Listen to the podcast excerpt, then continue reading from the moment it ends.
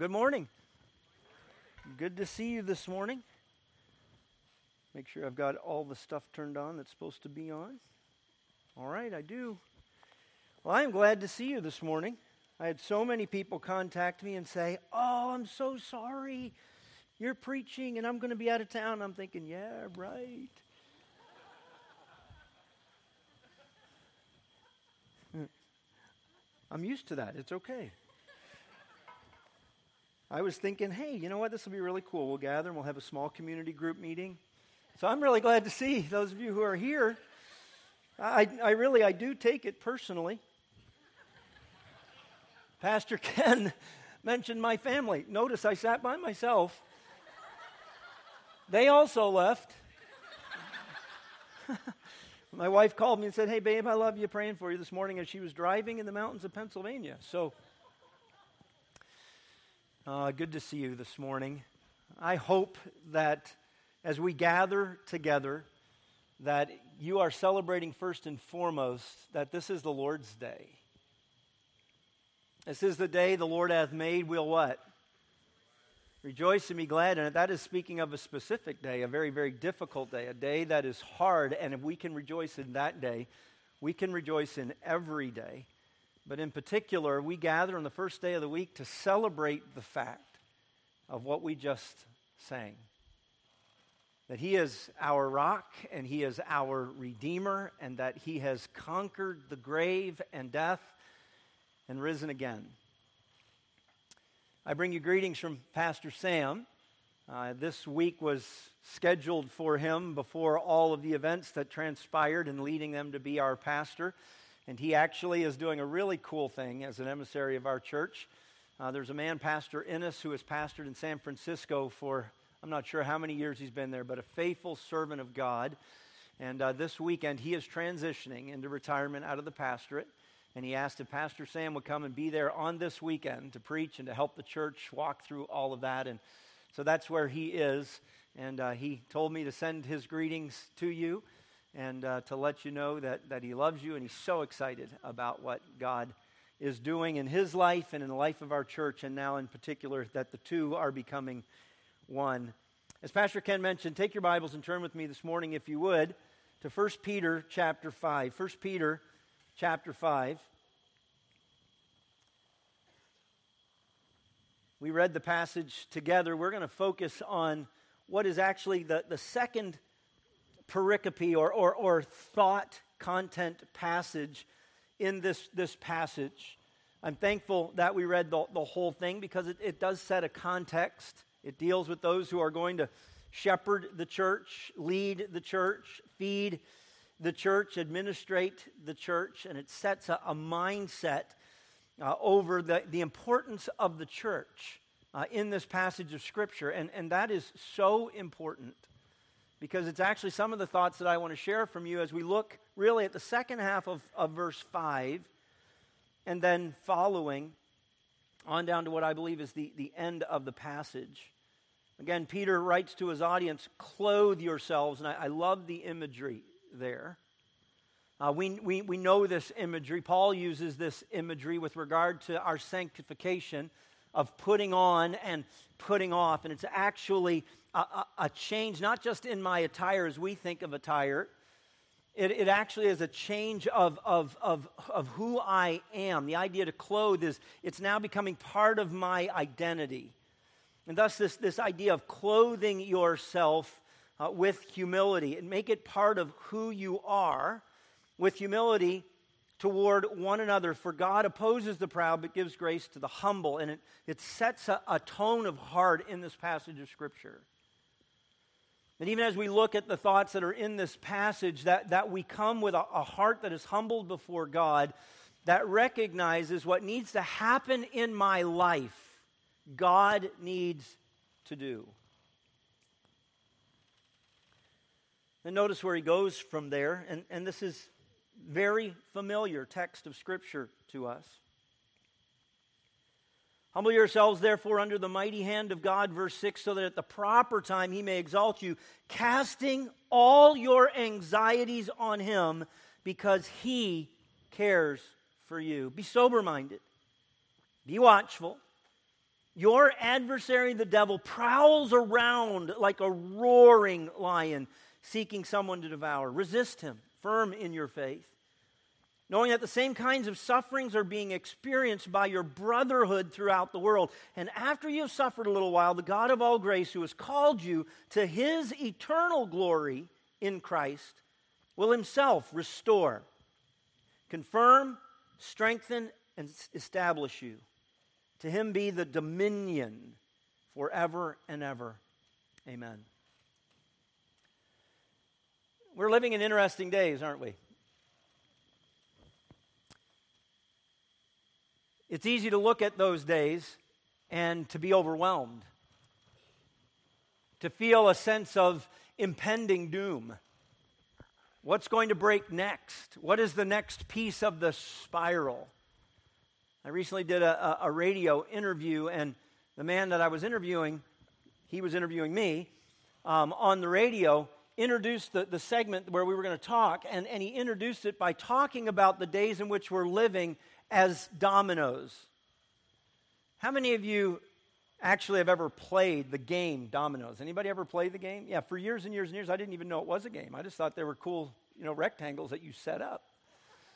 And that's really the, the illustration of, of, of dominoes using it. It's not the game, it's actually you set them up and you hit one and off it goes. And it, it's this incredible chain. And, I, you know, the internet's just really cool. Thinking even through that, I go out and say, oh, let me go. Look. And some of the things people do with dominoes are like unbelievable. Like there's people that have set up their whole morning routine. They get up in the morning, they hit something, and it, like the dominoes do everything in their house, including their shower. But he was talking about the fact that you know, the one thing happened, and all of a sudden there's all these, these domino effects that are, that are happening. And sometimes we can be just like living life waiting for the next domino to fall. Like, like what's coming next? There's this impending sense of doom. You watch the news, and I think really that's all they're trying to do. They're prophets of, of gloom and doom because it sells. How many of you have ever watched the Weather Channel? Like, does anybody just on a regular day when the weather's beautiful say, ah, I got some free time. I think I'll sit and watch the Weather Channel. Anybody do that? Good, there's no hands. I'm really, I was afraid someone's going to raise your hand. How many of you, when you know there's a big storm coming, happen to watch the Weather Channel? Yeah, like it is the highest rated show on cable TV, right?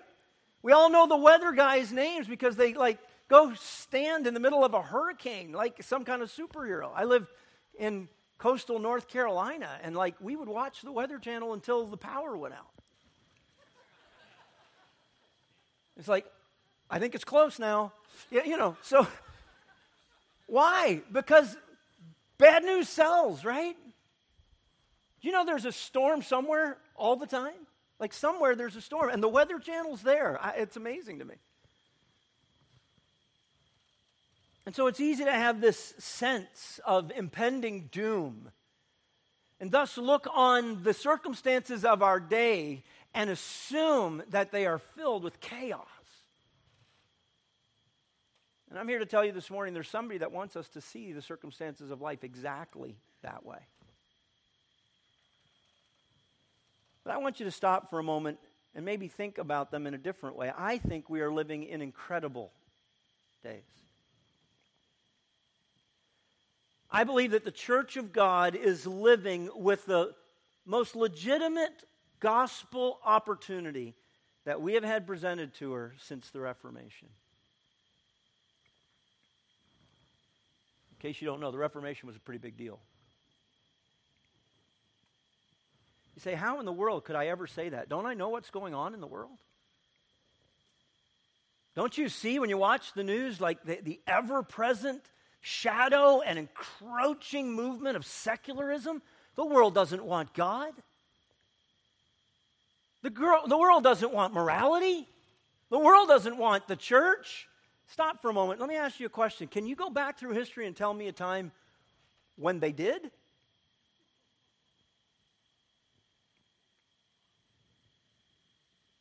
So think with me for a moment. When was the last time that our planet was fully aware of circumstances that captured the, the attention of the entire globe.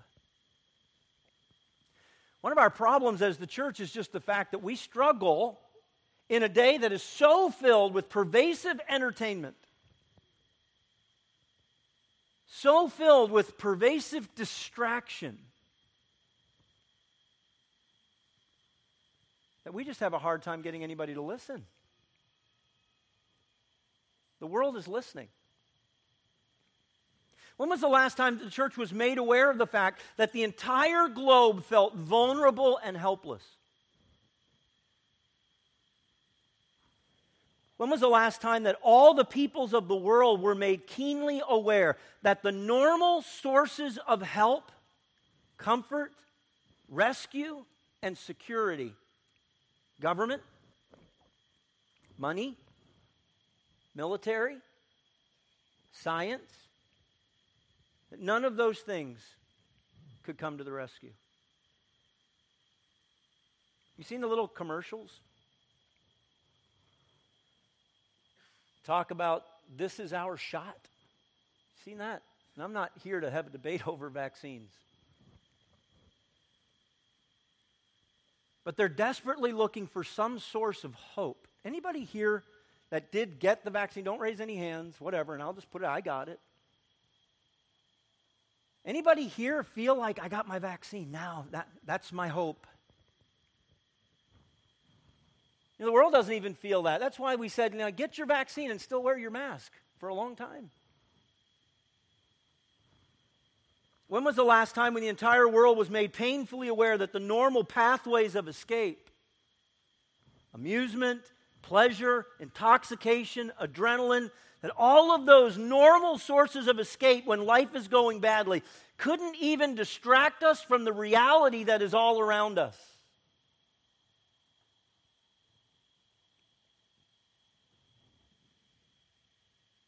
The world is sitting,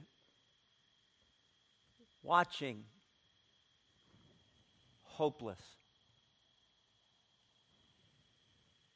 So I ask you this question what is God's answer to that?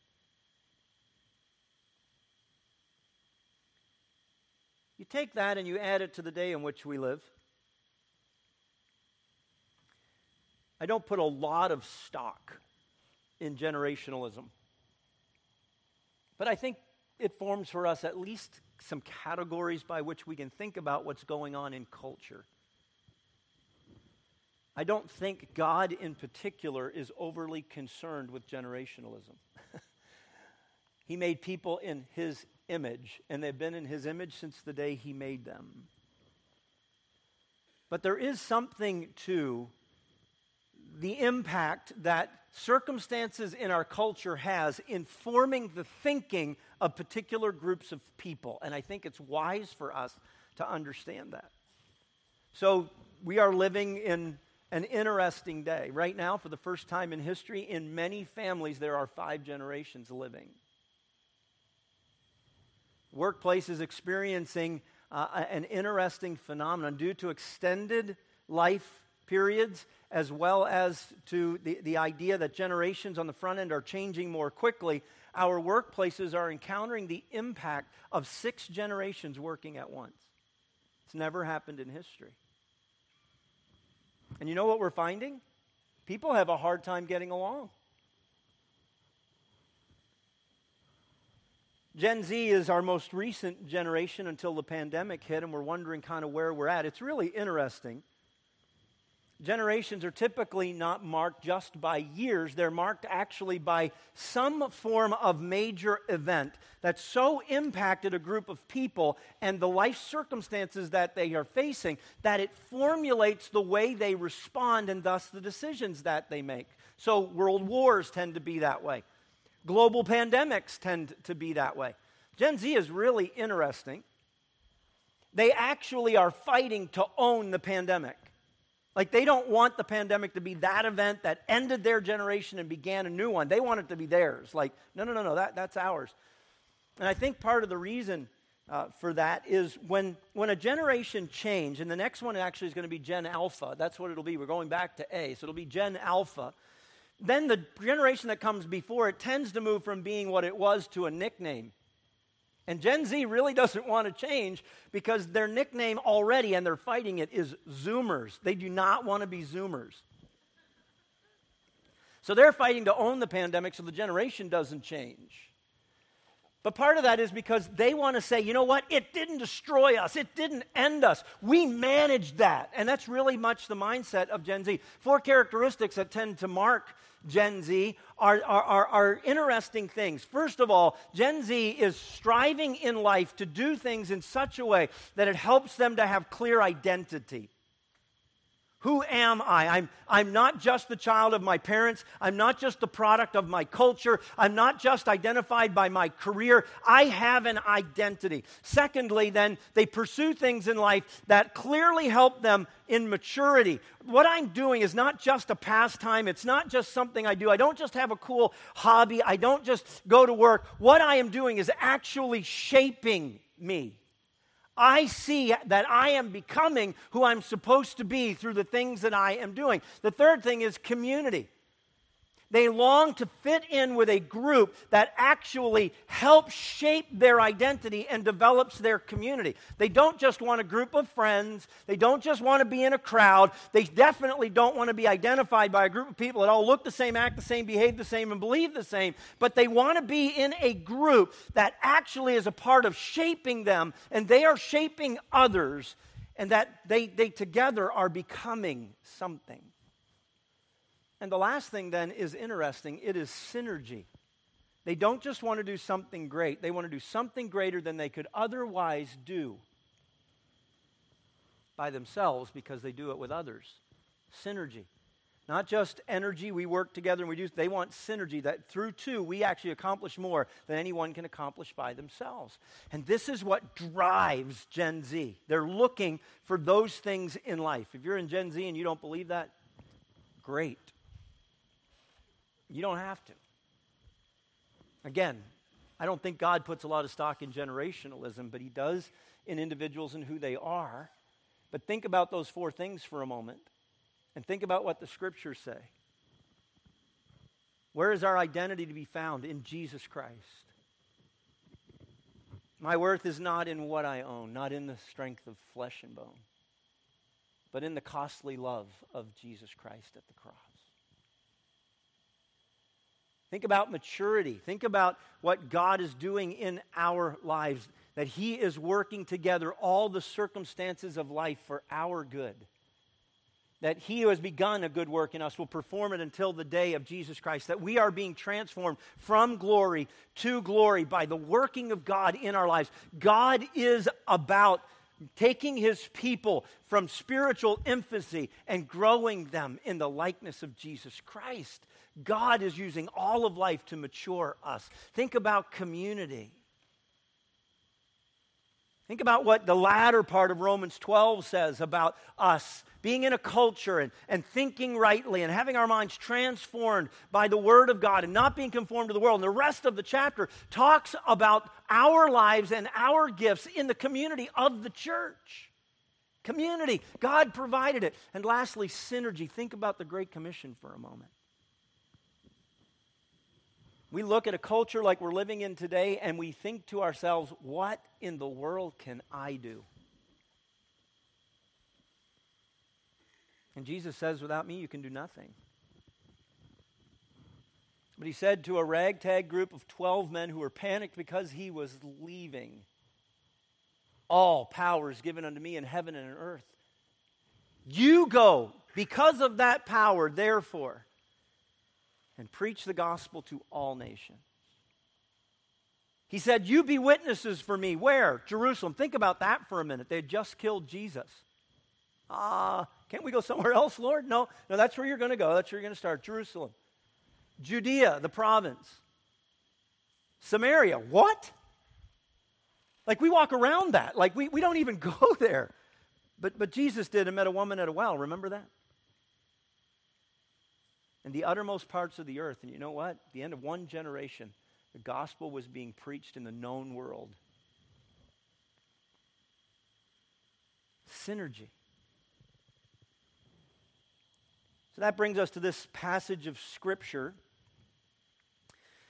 And as we look at it, I want you to see kind of the, the structure of the passage. It's, it's what we would call chiastic. That's a, a literary device that helps us gain the proper understanding of the passage. And so, what do I mean by that? You'll find parallel thoughts that move from the outside to the inside and bring you then to a central thought, which I believe we find at verse 9. So, notice from the outside, you'll notice the passage begins and ends with God. That's a great way to start and end. The parallel thoughts move towards the middle and then come to verse 9, which says, Resist him, firm in your faith, knowing that the same kinds of suffering are being experienced by your brotherhood throughout the world. And that's a verse that we need to keenly understand to understand this passage. So, as you look there, I really want you to see just some simple thoughts. I want you to see two acting agents Verse 8, your adversary, the devil. Verse 10, the God of all grace. And in the middle, I want you to see an arena. Knowing that the same kinds of suffering are being experienced by your brotherhood, notice throughout the world. In the world comes from the word cosmo, cosmos, meaning the place where human beings and animals live. One author said it this way it is the system of practices and standards associated with secular society it is the sum total of everything here and now the world, the orderly universe, the system of human existence in its many aspects. You put it all together, it's life as we know it. It is how we live, where we live. It is what we experience in the place where we live. So, what you find is the arena of life, everyday life. The life I live when I get up in the morning and I go through my routine and I go to work and, and I have to repair my car. Or worse, you have to repair your daughter's car when she's on vacation. That's just a personal testimony. It's life. It's just the stuff of life. It's everyday life. It's not some super sure. It's not like that one day whenever you go to the amusement park and like, that's life. No, no, that's not life. And every one of us know it. It's the everyday life, the arena where I will live day in, day out, live out my faith in a workaday world. And there, in that life, there are two acting agents with two very different designs for how the affairs of life should impact you. One of them desires misery, and the other desires mission. They're polar opposite desires. Paul is right, or Peter is writing to an audience here that was experiencing life. I won't go into a lot of the details, but I think we know the setting. First Peter, he's writing in some form to exiles. And the word is there intentionally because because of some kind of circumstances in life, they had to flee. Their everyday, normal routine of life, their jobs, their homes, the stuff they did was radically impacted. Anybody feel like everything in your life has been impacted?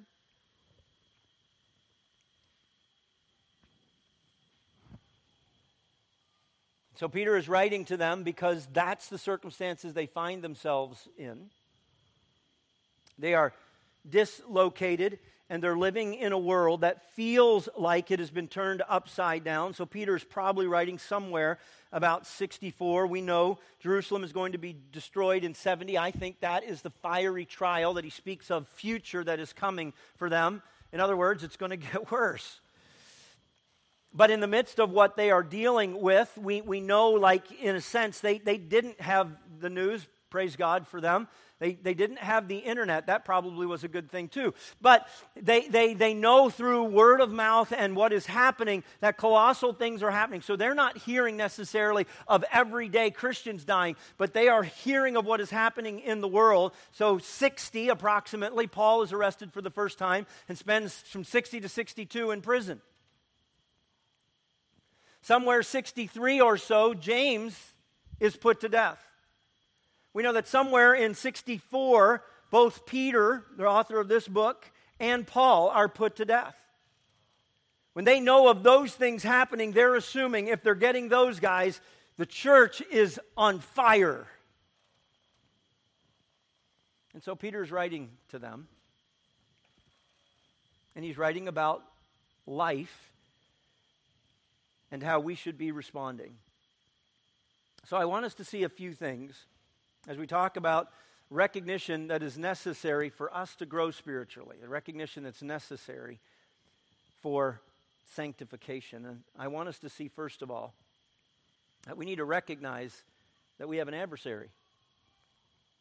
We need to recognize that we have an adversary. As we contemplate that, I want us to, to look first of all at the recognition, know who he is. And as we do that, I, I don't want to take us on a diatribe of studying angelology or even demonology or studying Satan himself. The Bible says lots about him. I really want to stay in this text and say, what, okay, what does Peter say about him here that's important? And I want you to see, first of all, that Peter identifies his character. Peter identifies his character. See where I'm at. There we go, the recognition. Peter identifies his character. What does Peter say that he is like? Notice, first of all, he is identified by his animosity. Who is this guy? He's your adversary. That's, that's how he introduces him. Imagine if somebody walked up to you after service this morning and said, Hi, I wanted to introduce you to Alan. He's your adversary. Like what? This is how he, so they, they obviously are familiar somehow with the working of Satan and what he does, and he wants them clearly to understand that, that he is their adversary. He is identified by his animosity. He is an antagonist. The word that Peter uses here is an, opponent, one whose primary purpose is to come against, one whose purpose is not productive but destructive. The intention is to disable. He is bent against us as an opponent. You know, I wish I could say to you that in the struggles of life and with the battle with your own flesh, at least you start on neutral ground, but you don't. We are living in a world where there is someone who is our adversary, and he is hell bent against you living for God. You know what that means? You cannot start to pursue God and be passive. No one will become more like Jesus Christ by osmosis. Like you don't just say, ah, oh, you know what, I grow spiritually when I sleep. It actually is an active process because there is someone who is actively an antagonist against you. But secondly, I want you to see that he is an accuser. He uses the name here, diabolos, one who is slanderous, one who accuses falsely. Our enemy is not merely desiring to frustrate us or to make us miserable. He wants to devour, to devastate, Jesus stated it another way. He said this in John 10:10, 10, 10, "The thief does not come except to steal and to kill and to destroy." He's one who is marked by animosity, and he does it in a way that he is an accuser. Do you know when things become chaotic in life, there is someone who enters the relationships of life and points his finger at those around you who God intends to build you up and drives you from them? You know, there's some of you sitting here this morning, you're young people, and right now, because of what is going on in life and the responses to it, you go to your room and you sit and you listen to a voice that sounds very much like yours that is accusing those who love you. Your parents don't love you, they're just out to get you. Like they are looking for every opportunity they can find to belittle you. That's what they're after. And when you think they're actually doing something nice for you, like your parents, they provide a vehicle for you to drive. It doesn't take very long that you figure out that they had other motives. They actually just want you to be a chauffeur. Like they used to have to go to the store at 10 o'clock at night to get milk, and now you're having to drive to the store at 10 o'clock at night to get milk. They don't love you. You never stop to think about the fact that they want milk for your breakfast. Like, He's an accuser. There's some of you sitting here this morning, because of what is going on, you found yourselves in much closer proximity than, than you ever thought you might. Like he's working from home. You're home. And the first thought was, oh, this will be so cool. But about six months in, it's kind of like, what, what are you doing here? Like, you're messing up my routine. You found yourself in close proximity. Because of that, now you begin to question each other's motives. You look at each other and you say, like, we've been married a long time. Do, do, have you always done that?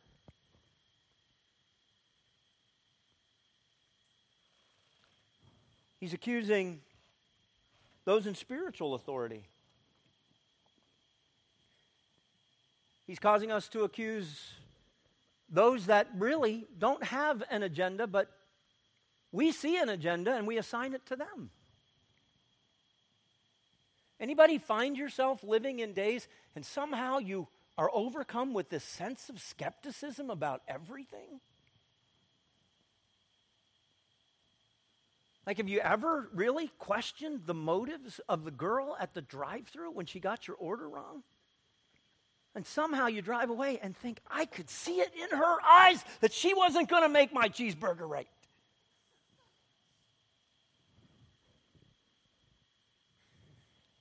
He's not just identified by his animosity, he's identified by his activity. His activity. Look at Peter says in this passage of Scripture. He prowls about as a roaring lion. Why does he say that? Usually I just, wow, he's a lion. That's enough for me. Like, I get it.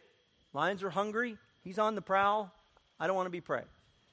But he says something very unique here that he's prowling about as a roaring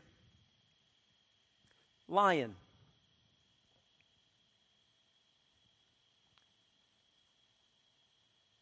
I was teaching in Zambia, and um, I had the opportunity to go out for dinner with a couple. And the lady actually grew up more in a jungle area. So I'm in Zambia at all. I'm thinking jungle. And she grew up in the jungle from there. And so fascinating. We're sitting at supper, so I started asking questions about where she lived and how she grew up and how things work and that sort of thing. And, and it was fascinating to me. Uh, her family group had a, a, a, piece of property that, that basically was where they lived. It was in kind of a, a bend in the river uh, on purpose because it provided a water source for them and it provided protection from one side for them, just a number of reasons.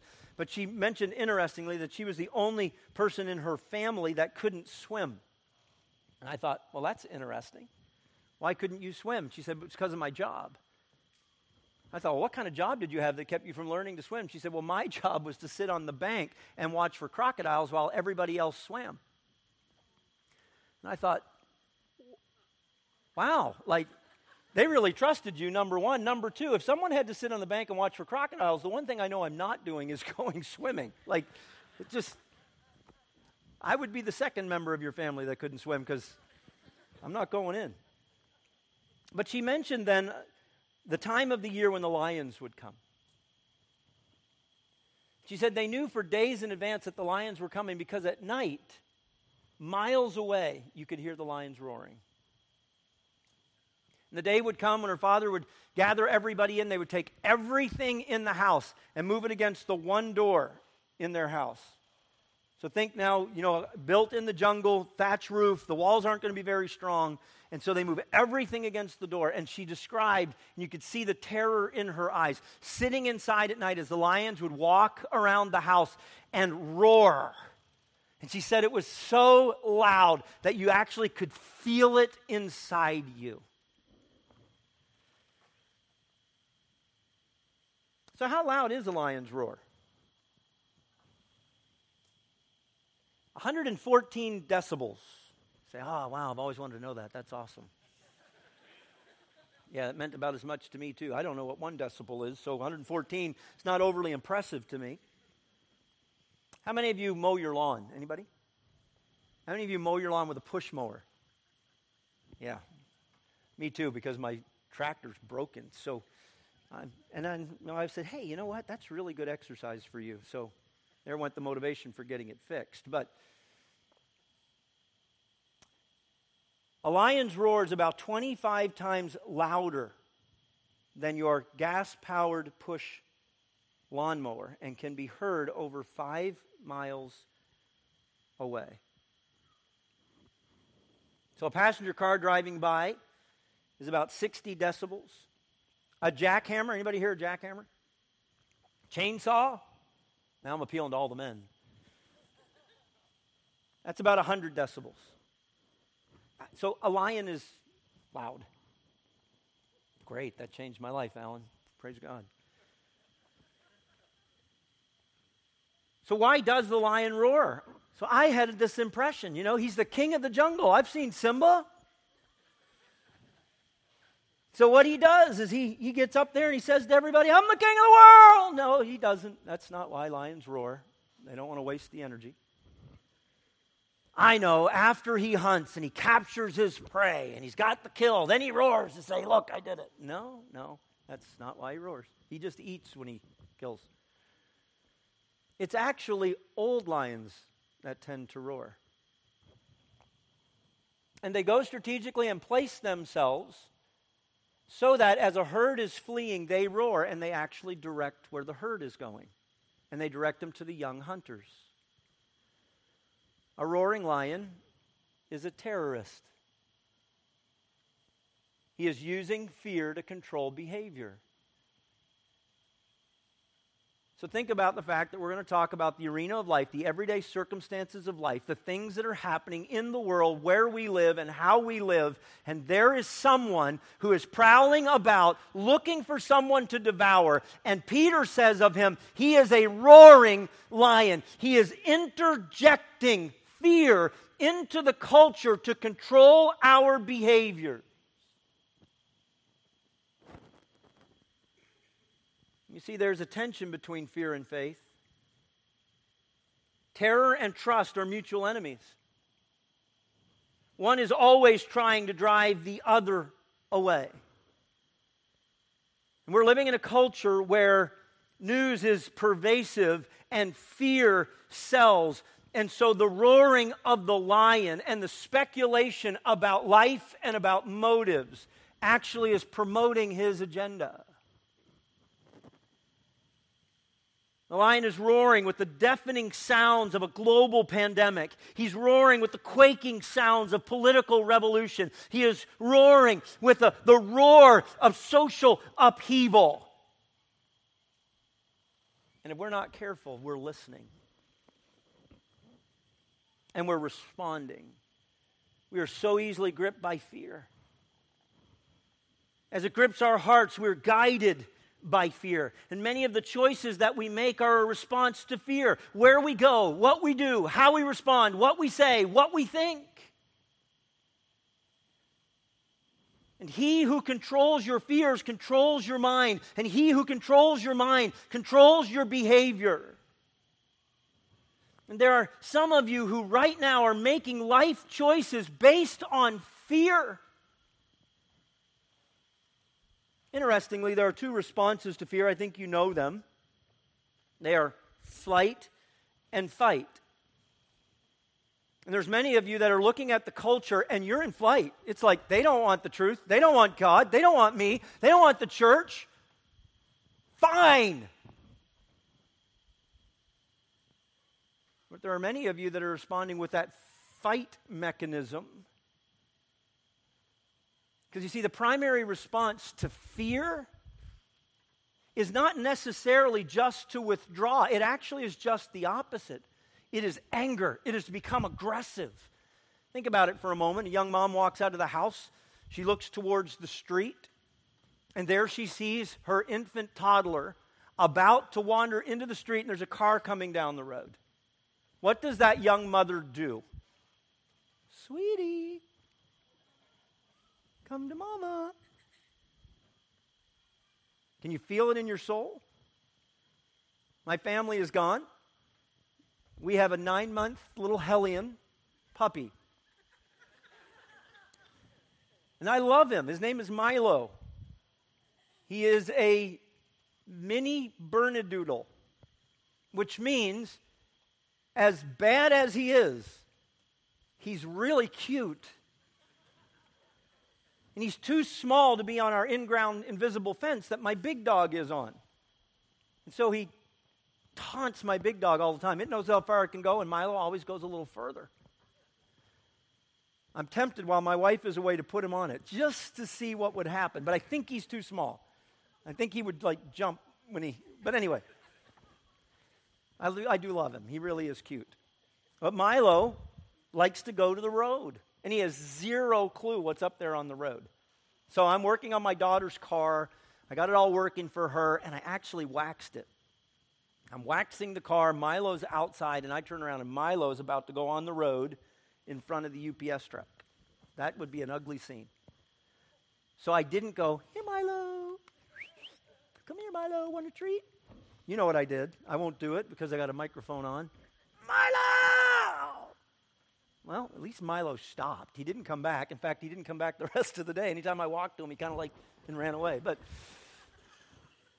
fear, it grips your heart and you get angry. That's what comes out. There's this anger, and anger's not always sinful. In fact, it's a heightened state of emotion given by God whereby I might accomplish more good than I otherwise would. That's anger. A heightened state of emotion given by God whereby I might accomplish more good than I otherwise would. That's anger. But it can be sinful. And there are many of you that intentionally sit down at night and turn on the TV to get an extra dose of anger. You turn on the news and you sit there because you want them to tell you how awful the world is and how bad people are and all the agendas they have and the motives that they're living by so that you can get really good and angry before you go to bed. You say, that's not what I do. It is what you do. It may not be why you do it, but it is what you do. So that you're ready for the next day to just really go out and embrace people that need Christ. There are some of you that it's affecting the way you live every day. If we got honest and we sat for a while by ourselves and contemplated our own soul, we would ask ourselves, Oh, my soul, why are you so angry? And sometimes we don't know, but it's because we're living with this weight of this impending sense of chaos and the next domino to fall. And I'm telling you that you are listening to somebody. And he's roaring like a lion. And it's paralyzing you. And in his roar, he's an accuser, and it's causing you to look with skepticism on everything around you. And he's an antagonist. And if you're honest, you would say, My walk with God hasn't gotten better. So then look at the arena. Because it's life. And so we need to recognize our circumstances. Recognize our circumstances, what they are. He uses the word affliction in verse 9, a state of great suffering and distress due to adversity. Notice Peter and the authors of Scripture don't make light of life. Aren't you glad that Peter doesn't write and say, Come on, dude, it's not that bad? He doesn't do like the, the, the, the, fatherly apostle thing. You think it's bad. We had to walk uphill to Jerusalem both ways.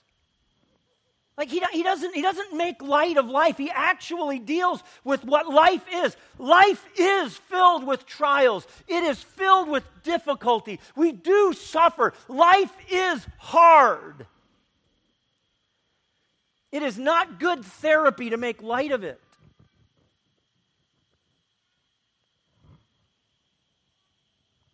But there's something else, and it's not just what the circumstances of life are, but there's something to them. Why they are what they are. And notice in the middle of this verse, he, he says an interesting thing. I'm in verse 9 knowing that the same kinds of suffering are being experienced by your brotherhood throughout the world. This idea of experience there actually is the word to be accomplished, to be or become successfully complete, completed or put into effect, to finish something begun, to bring about a result according to a plan or objective, completing, accomplishing, performing, and bringing about. It actually is in the passive voice. So it signifies that the subject is being acted upon. A verb in the passive voice with God as the stated or implied agent is referred to as a divine passive. So let me illustrate for you. You know well, I've mentioned it already. This verse from Romans chapter 8 that all things work together for good. Stop. Do all things work together for good? The answer is no, they don't. There's a divine passive in that passage, and it is this we all assume it that God is working all things together for good. Go look at the verse. He's not stated there. It's a divine passage with the assumption that the circumstances of life aren't good. God is working them together for good. That's actually the, the device that's being used here. That what is being accomplished, what is being completed, what is being carried out with a plan and with a purpose is being done to all the brotherhood in the world, which, by the way, I think that's Peter's expression for capturing the church. is being accomplished by God on purpose with purpose. The same circumstances you are living, the same news that's on at night, the same pandemic that you're experiencing, the same work at, uh, atmosphere change that's driving you to home, maybe causing you to question whether or not you'll go back to work, the social upheaval that's taking place in the world, the fact that you might be f- facing different political agendas than what you're used to facing or that you thought you would face after the last election. All of those circumstances the ones that the lion roars over and drives skepticism into your heart. God is acting in that same arena, and He is using those sufferings to accomplish something, to perfect something in His church. That's the center of this passage. God has a plan. God has a purpose. The question is in the midst of the circumstances of life, who are you listening to? So notice the one adversary, we're called to have a response to him. Peter's really clear. We're to be sober, clear minded, and vigilant, alert. So maybe this is just a moment to stop and say, whoa, whoa, whoa, whoa, whoa. I've been thinking all wrong about the circumstances. I haven't seen this as a gospel opportunity. At least if I look at the last 10 months and how I've been acting, I haven't acted like it's been a gospel opportunity. If I think about my conversation with my unsaved coworkers, if I find any common ground with them, it usually is that we both moan and groan. Like they say it's really bad, and what I do is say, yeah, yeah, it really is really bad. And you know what? I watch Fox News, so I can tell you more about how bad it is. Like I have become an expert on how bad it is. Have a great day.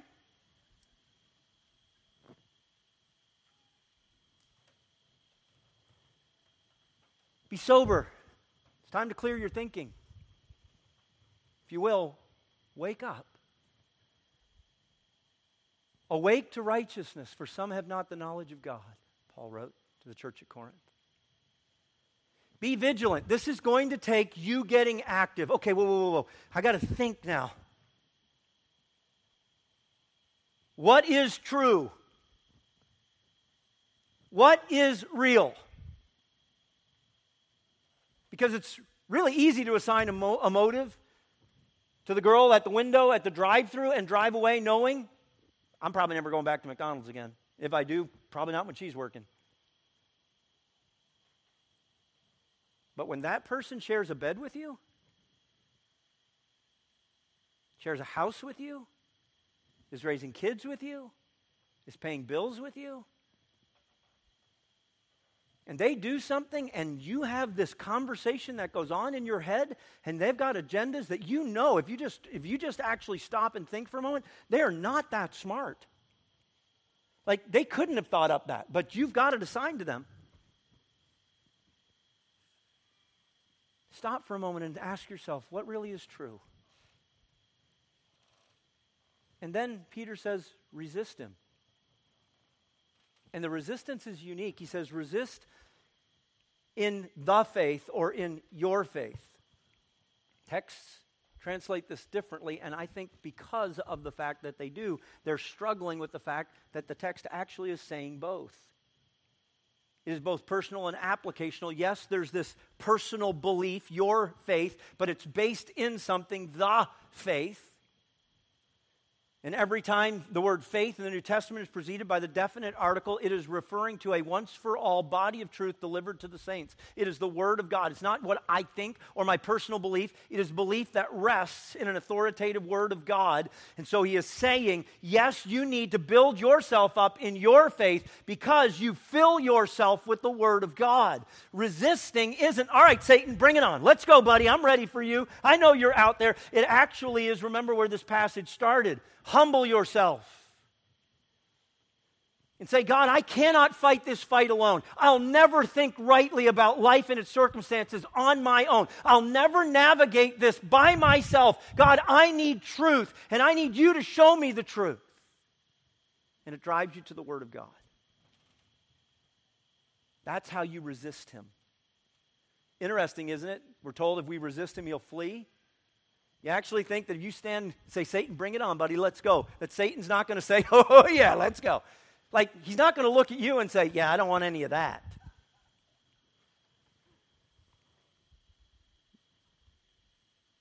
But think about what we see in Scripture whenever the Word of God shows up. I think sometimes we think about, you know, I got to get the word of faith. And if I get the word of faith out there, it'll drive Satan out and all of that. You know what? I just think if you get the word in, it'll keep Satan away. He's repelled by the authority of God, and the authority of God is given to us in the authoritative Word of God. Fill your heart with the Word of God, and that is the active process of resisting Satan who wants to distort your thinking. Wherewithal shall a young man cleanse his way? By taking heed thereto according to thy law. Your word have I treasured up in my heart, so that I might not sin against thee. But this book of the law shall not depart out of thy mouth, but thou shalt meditate therein day and night, that thou mayest observe to do according to all that is written therein. For then thou shalt make thy way prosperous, and then thou shalt have good success. Whom resist steadfast in your faith. And then lastly, I want us to look at the third agent, and that is we need to recognize our God. We need to recognize his immense power and his immeasurable grace. Notice this passage ends with God. I love this.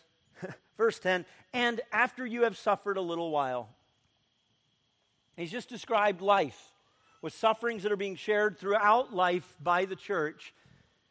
He actually is capturing all of life. After you've suffered a little while,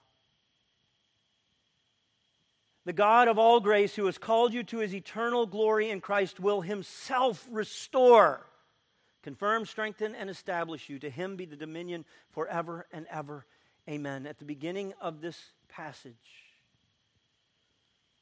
we are reminded in verse 6 that we are to humble ourselves under the mighty hand of God. That we are to look at a pandemic that we are to look at our personal circumstances, that we are to look at the chaos culturally, that we are to look at social upheaval, and we are to stop for a moment and say, Oh God, I acknowledge the fact that you are omnipotent. This world is not spiraling out of control. Yes, I am seeing the evidence of the fact that it is in complete rebellion to you. But you are the King of Kings and Lord of Lords. And God, I am not going to live my life in the arena of life in response to the affairs of life. I am not going to live in this life in response to the fear of a roaring lion. God, today I am going to choose that whatever life brings, I will acknowledge that you are God. Therefore, I don't have the latitude because of what's going on in life to say, well, what do you expect? No, I didn't obey God, but God, God didn't expect me to do that in light of this. Like, I know what's going on in his heart. I know why he's doing what he's doing. I know why he said what he is saying. So at some point, I have to be justified in giving him the cold shoulder. Like, isn't that spiritual? I didn't snap back. What does God say? You say, you know what, God? I'm going to acknowledge your authority, your immense power. And that doesn't just mean I'm going to bite my lower lip and take some kind of a gloom and doom approach to, I guess this is just how I have to live. That's not acknowledging the sovereignty of God or the power of God. It is actually a faith that says, God, I will do right and trust you for the circumstances and the outcome. God, I'll do right. And with joy in my heart, I'll rest in the fact that you will care for me more than I could ever gain if I took matters into my own hands. his immense power, but then secondly, his immeasurable grace. Notice, he is called the God of all grace. What a name for our God. Divine provision whereby God provides for his own in such a way that they cannot and therefore should not take the credit. That's grace. Grace, divine provision whereby God provides for his own in such a way that they cannot and therefore should not take the credit. God, you know what? You're the God of all grace, and I am going to trust in you to do for me beyond that which I could ever do for myself.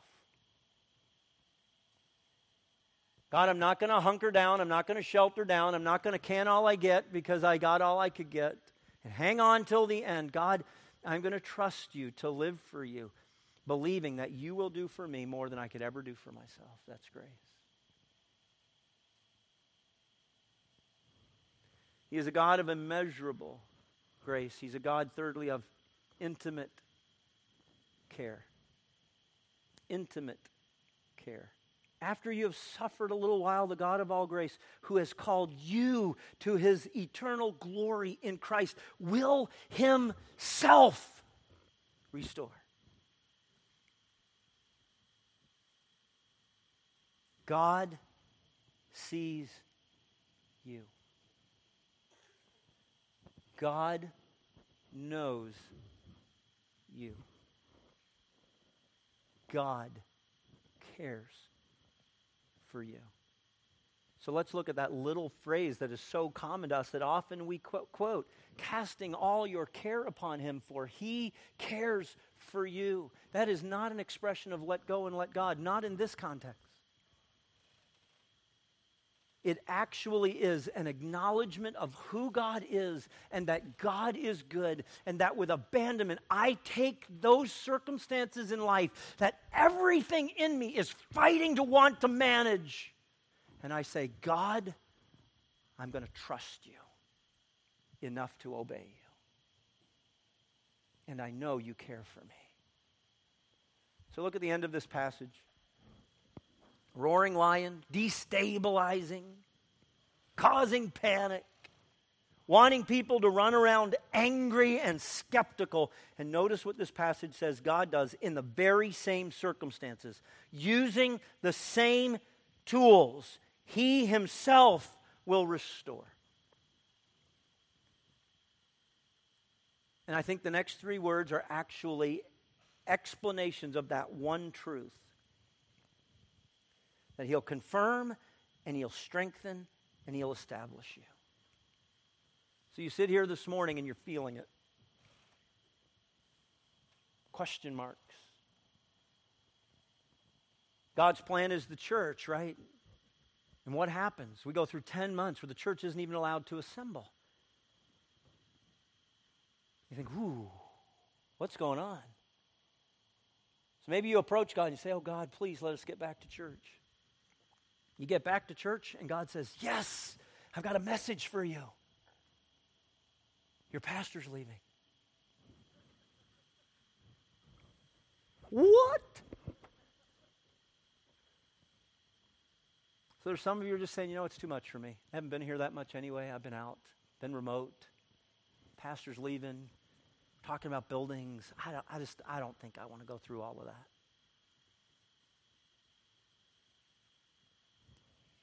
It might be that that's what God's doing in your life, but I would caution you today who are you listening to?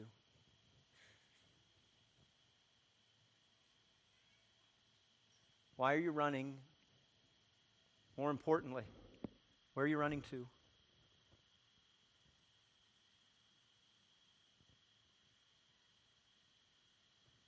God, in the circumstances of life,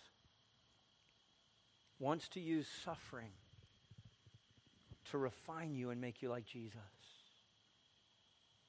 God is saying to all of us in this moment, this is a time to stop and think, to clear our head, be sober, and to get actively engaged in thinking. And what is it we need to think about? Where's my identity? Is it in my job? Is it in my marriage? Is it in my parenting? Maybe this is a time for me to stop and really wrestle through my place in the gospel and be reassured in my heart that He will hold me fast. My identity is in Christ, and no matter what happens in a culture in crisis, they can't change that. And maybe I need to stop and say, whoa, whoa, whoa, whoa, whoa. I have been looking at what's being, being done to me instead of what is being accomplished in me. I've been asking the wrong questions, and it's made me angry. Instead of looking and saying, okay, God, what are you doing in me? Because I need to be pursuing maturity. How am I becoming more of what God intends for me to be? Thirdly, community. Think you're the only one hurting? Maybe we're sitting in an auditorium with people who need to be reaffirmed in their faith. Maybe we're sitting next to somebody right now. Maybe you have a spouse, and what they need is somebody to remind them of the goodness and the grace and the glory and the power of their God. See, that's community. And maybe all of us need to look at a world and say, you know what? God didn't ever expect me to do it alone. And I need to jump in and embrace some synergy. Both in discipleship, sanctification, as we come together, God uses that to make me more like Jesus or uses me to help somebody else be more like Jesus, and that together we become a glowing testimony of the goodness and grace of God to a hopeless world. And together we get to share with them the hope of the gospel. So Peter finishes by saying, To him be all dominion. A recognition of the fact that, yes, both in place and purpose, I live under his authority. Dominion is a sphere as well as an authority, that all dominion be to him, so that I choose to live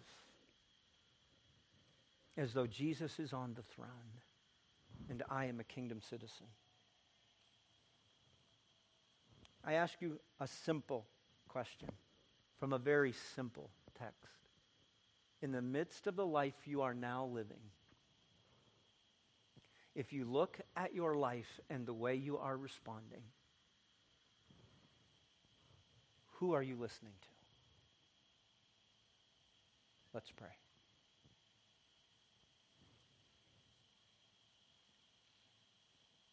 Father, we thank you for the Word of God. Thank you that it's so timely, that it's so apropos. Thank you that you never make light of life. It's not just a byproduct, it's not a product of chance or fate or circumstance or happenstance. Yes, it's a sin cursed world, it's a fallen world, it's a rebellious kingdom. But you are God, and you are good and you approach us with grace and you call us to glory. Oh God, I pray today that you would help us to embrace our faith in a way that we internalize your truth and we live it out in response to the circumstances of life, acknowledging that you are God with a heart that says, no matter what comes today, I want to live in light of his dominion. God, for those who are wrestling right now, those who have said, you know what, I've actually lived as though there was no hope. God, help them to cry out to you. Those who have sinned, they become angry, some distant, some destroying. God, may they right now humble themselves under your mighty hand, asking for your forgiveness and purposing to seek forgiveness from others. Those who feel isolated today, oh God, may this passage of Scripture cause them to realize that there's a roaring lion that's telling them that they're alone. May they draw themselves to community. And God, may we all together work together for your glory, for the good of the church, and for the spread of the gospel. In Jesus' name.